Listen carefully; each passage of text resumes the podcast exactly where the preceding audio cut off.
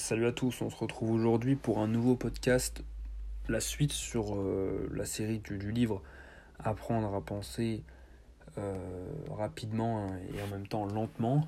Euh, je ne sais jamais le titre. Donc là aujourd'hui on va s'intéresser à des... Comment appeler ça? Des choses du quotidien qui viennent biaiser ce que par votre opinion. Vous allez comprendre. Euh... On va commencer tout de suite.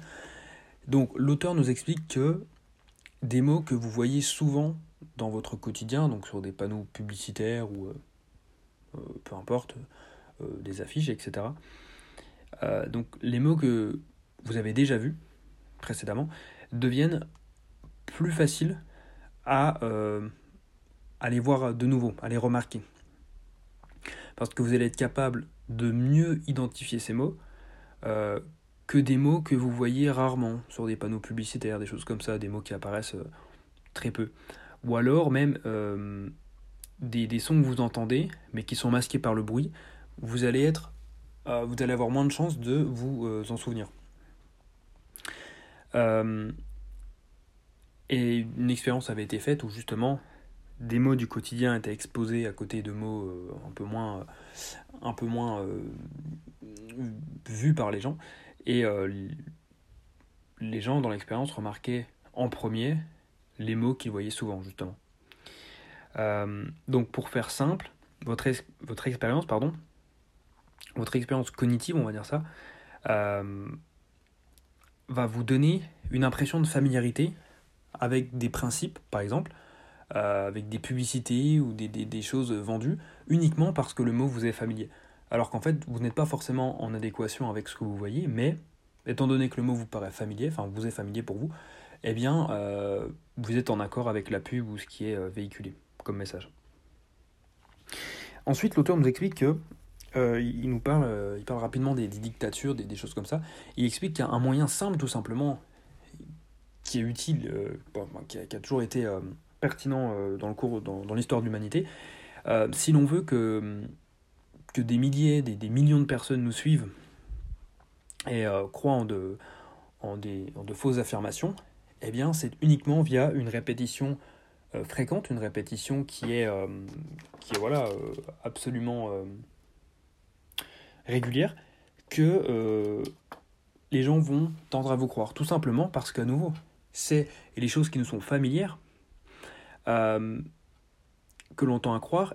Et lorsque l'on est familier avec un concept, eh bien c'est très, euh, c'est très difficile de distinguer cette familiarité euh, et la vérité.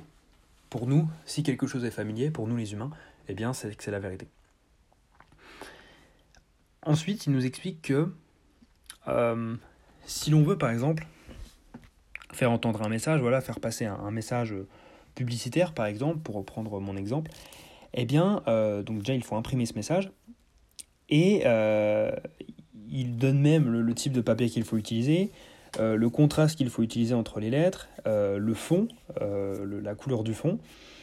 Et par exemple, si on utilise de la couleur, enfin, si on voit un message où il y a de la couleur, eh bien, on a plus de chances d'y croire quand c'est du bleu clair et quand c'est du rouge euh, plutôt que eh bien, euh, du vert, du jaune, du bleu, euh, du bleu très pâle, et voilà des, des, couleurs un peu plus sombres, gris, noir, voilà.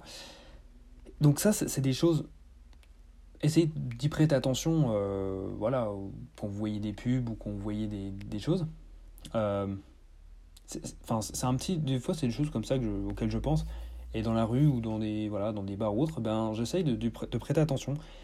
Et, euh, et c'est assez intéressant parce que ces choses-là, dans le marketing, etc., ils, en sont conscients.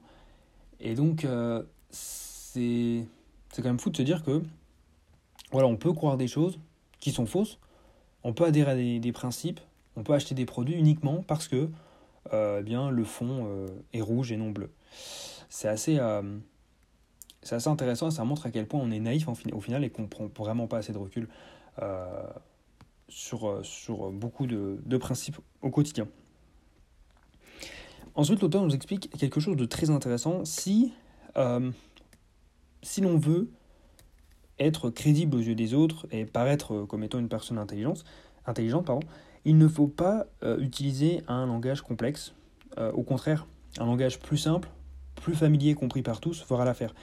Et ça, c'est très intéressant puisque on aurait tendance, en tout cas moi j'avais tendance, j'aurais eu tendance à penser, l'inverse. Mais euh, avec du recul, c'est vrai que c'est les gens qui utilisent un, langage euh, important, finalement, euh, voilà, riche, complexe, je ne les trouve pas comme étant plus crédibles ni plus intelligents. On prend l'exemple des hommes politiques. Beaucoup utilisent des mots que la plupart des gens ne comprennent pas, des, des, des, des références que les gens n'ont pas, etc. Et donc, ça les rend pas plus intelligents et je pense, ça c'est mon avis, que étant donné que les gens ne comprennent pas, ça vient impacter leur ego, ils se sentent inférieurs, ils sont ramenés un petit peu à leur condition intellectuelle qui est moindre euh, comparé à l'homme politique euh, qui, parle par exemple, et donc euh, on en vient à, envier cette personne, à jalouser ou à voilà, la, détester finalement. Donc ça c'est juste ma théorie. Donc bref, pour en revenir à ce qu'il disait, euh, un collègue à lui euh, a fait une, une étude euh, et il a demandé en fait, donc le collègue là, il a permis de réfuter un mythe. son collègue pardon, a permis de réfuter un mythe qui, donc ce mythe c'était quoi? C'était que, merde j'ai perdu ma page. Oui, ok, donc réfuter un mythe qui disait que c'était souvent les professeurs euh, qui parlaient le mieux, qui étaient euh, les plus impressionnants. Et dans son article, il explique que euh, c'est en, utilisant des idées familières, des, des, exemples voilà, qui parlent à tout le monde, et dans un plutôt que dans un langage prétentieux, eh bien, ça fait plus d'effet et vous paraissez comme étant plus intelligent justement aux yeux de l'audience. Alors que quand vous allez utiliser un langage prétentieux, eh bien, euh, qui n'est pas compris par tous, eh bien là, euh, au final, vous passez, ça, ça renvoie à l'audience un signe de pauvreté intellectuelle et euh, vous n'avez que très peu de crédibilité à leurs yeux. Donc voilà, comme quoi ça ne sert à rien de vouloir étaler sa culture et ses connaissances, au contraire. Donc, en conclusion, il faut faire en sorte que votre message soit simple et mémorable. Voilà, que votre audience s'en souvienne. Et donc pour qu'elle s'en souvienne, il faut euh, voilà, avoir des phrases concises, simples, qui vont droit au but. L'auteur explique également que c'est un bon moyen euh, de mettre, euh, voilà, d'avoir un discours où il y a des rimes. Alors il dit, il dit juste avant de ne pas être pompeux, etc. Et là il demande de faire des rimes, surtout que c'est compliqué. Mais voilà, apparemment, des études révèlent que, voilà, j'imagine, via le rythme, voilà, le, la, douceur sonore que ça apporte, j'imagine que euh, voilà, des idées qui riment, eh bien, euh, c'est un peu plus euh, agréable aux yeux de, l'audience. et justement, quand ça rime, son étude révèle également que, eh bien, on a tendance à prendre ces idées comme acquises. Donc voilà, on tombe encore plus dans le panneau. Et enfin, un, dernier point, on va pas s'attarder dessus, c'est juste pour clore le chapitre, hein, mais bon, vous vous en doutez il explique que votre humeur affecte l'opération de votre système 1. Le système 1, on va dire, euh, j'en avais parlé, c'est euh, face à une situation, en gros c'est votre, votre survie en fait. C'est votre première réaction euh, face à quelque chose, que ce soit grave ou pas, votre première réaction instinctive. Voilà, c'est basé tout simplement sur l'instinct. Et le système 2, c'est voilà, votre prise de recul, vous réfléchissez à la situation et à la meilleure, le meilleur moyen de, résoudre une situation. Donc il explique que votre humeur euh, affecte évidemment la manière dont va opérer votre système 1.